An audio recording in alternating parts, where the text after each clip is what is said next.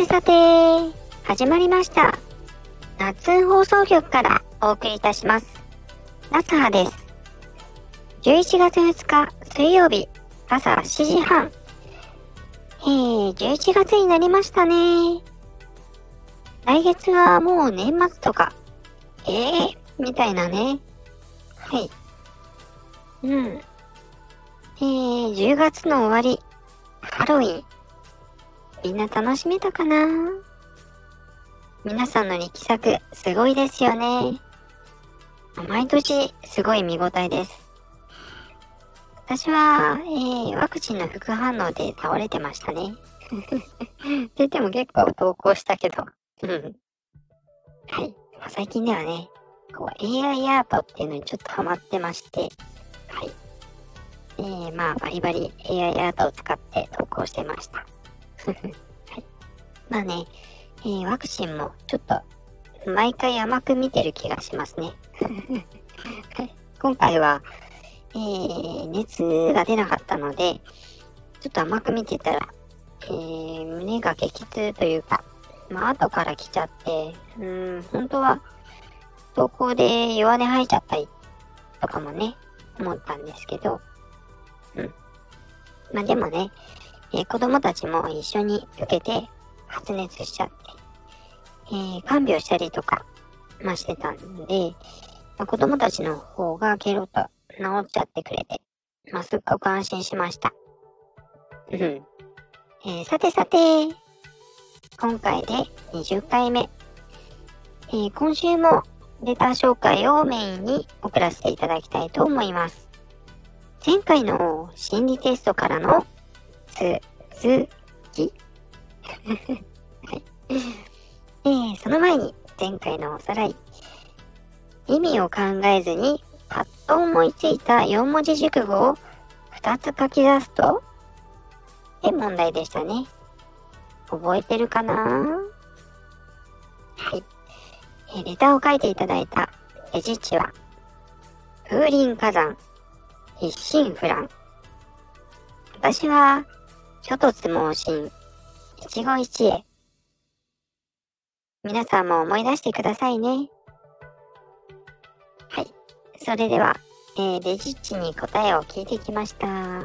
ふふふむふむ。レターの答えです。一つ目の四文字熟語は、その人の人生観。二つ目は、恋愛観を表しているらしいのし。はい。ので、レジは人生的には、まあ、なんとかしようやけど、恋愛は死の子の言うななタイプやった。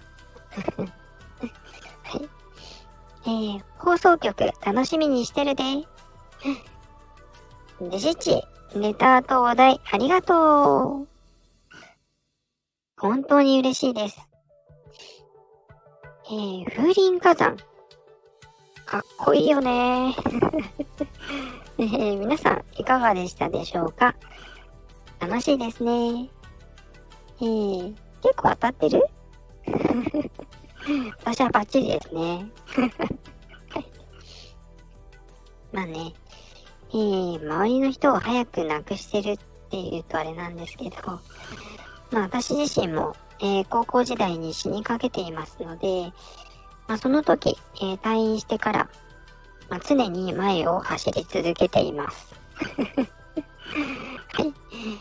まあ恋愛観はね、その通りだね。これまで、えー、まあ素敵な出会いとしか思えませんね。えー、綺麗に作りすぎ？って怒られそうです。えー、さてさて、えー今回はコメントからも拾っちゃおうかな。は いまず、秋月楓ちゃん。えー、ラジオでこれまで絡めてめっちゃ嬉しいんですよね。はい。維新伝心。両者必須。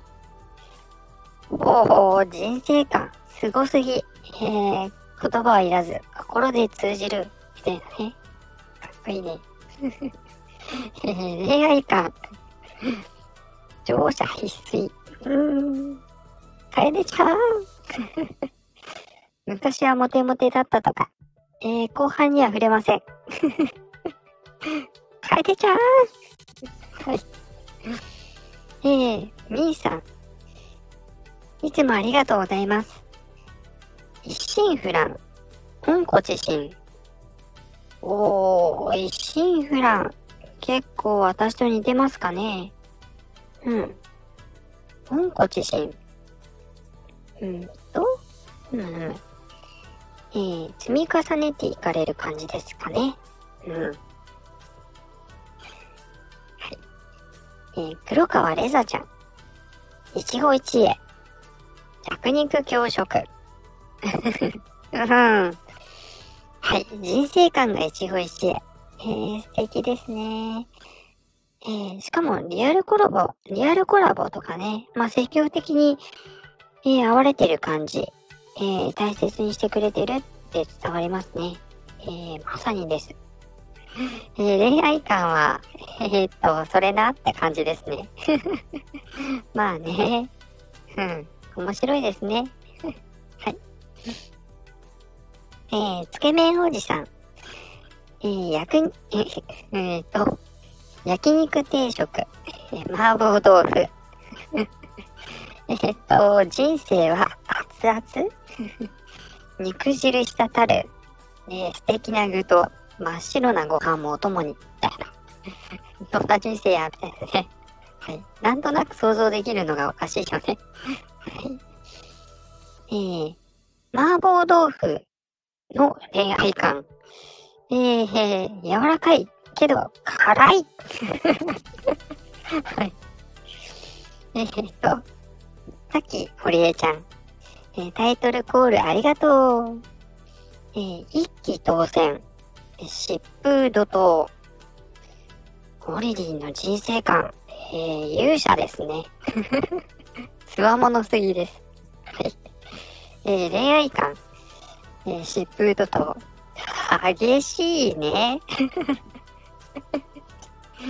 えっと、これは面白いクイズでしたね。はい。しかもなん、なんとなく？想像できる？はい。皆さんはいかがでしたでしょうか？えー、っと、ね、ホリディのね、激激しすぎっていうのがちょっとツボに入ってますけど はい。えー、デジッチ、楽しい話題ありがとう。えー、今回、えー、っと、はい。え、今回、ものすごく多くのレターを読んだ気分です。はい。皆さん、コメントありがとうございます。はい。えー、それでは、タイトルコール。よし。夏葉の友達の友達は、みな友達だ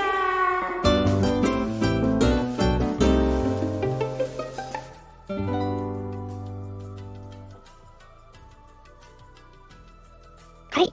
えー、というわけで、えー、今回は前回の放送、ミルクちゃんからのお友達、黒川レザさんのご紹介。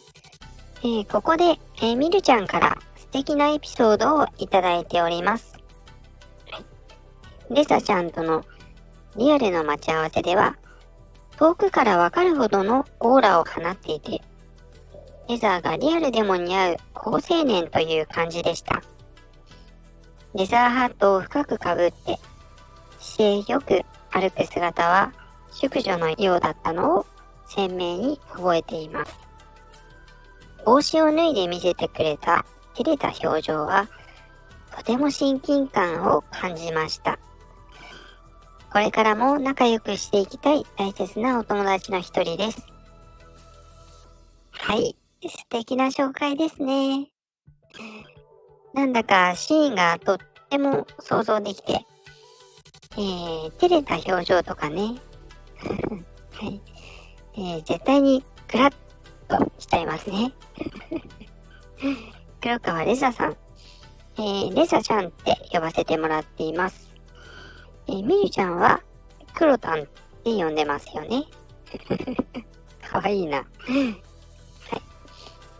えー、名前の通り、えー、ブラックレザー、え、レザーの黒いツヤ感の衣装と、手袋、ブーツ、そしてなんとも素敵な表情。え、最近はね、え、谷間を作るのが、え、マイブームとおっしゃってました。すごい魅力的です。はい。リアルに会う時もバッチリ助走してくれるっていう、えー、すごいなってお話をよく聞きます。あとね、皆さん、えー、揃って、えー、高青年っておっしゃいますね。うん。ねえすごいんだろうな。はい。まあね、フェチの塊っていうか とにかく、投稿の、えー、構図がすごいですよね。はい。ま、私もそんな彼女の投稿に、えー、フェチの底上げをされるような感じで、えー、熱烈なコメントをしたのを覚えてます。えー、ほんとそうな、そんな感じなんですよね。えー、自分はレザーの手袋とかツヤとかね、今まで、えー、全く意識しなかったんですけど、こう、まあ、えー、投稿見てると、うんと、レザーの手袋とか、なんかね、その、質感がとても、えー、魅力を感じるようになっちゃうんですよね。はい。えー、まあ、何より優しいんですよね。うん。結構相談しちゃったり、頼っちゃいます。ね。いつもありがとうございます。はい。そんな彼女の投稿、要チェックです。はい。いかがでしたでしょうか？今回は黒川レサさんの紹介でした。次回は、レサちゃんご紹介のりょうさんです。えー、りょうさんの紹介も入れてのレター紹介でお送りさせていただきます。えー、りょうちん、えー、来週来てくれるかな？また言っちゃいました。はい。まあね、私が一人で喋るだけです。はい。それでは、ここまで聞いてくださってありがとうございました。気になっていただいた方は、ぜひフォローしてくださると嬉しいです。毎週水曜日放送してます。今週も夏の放送局からお送りさせていただきました。それではまたね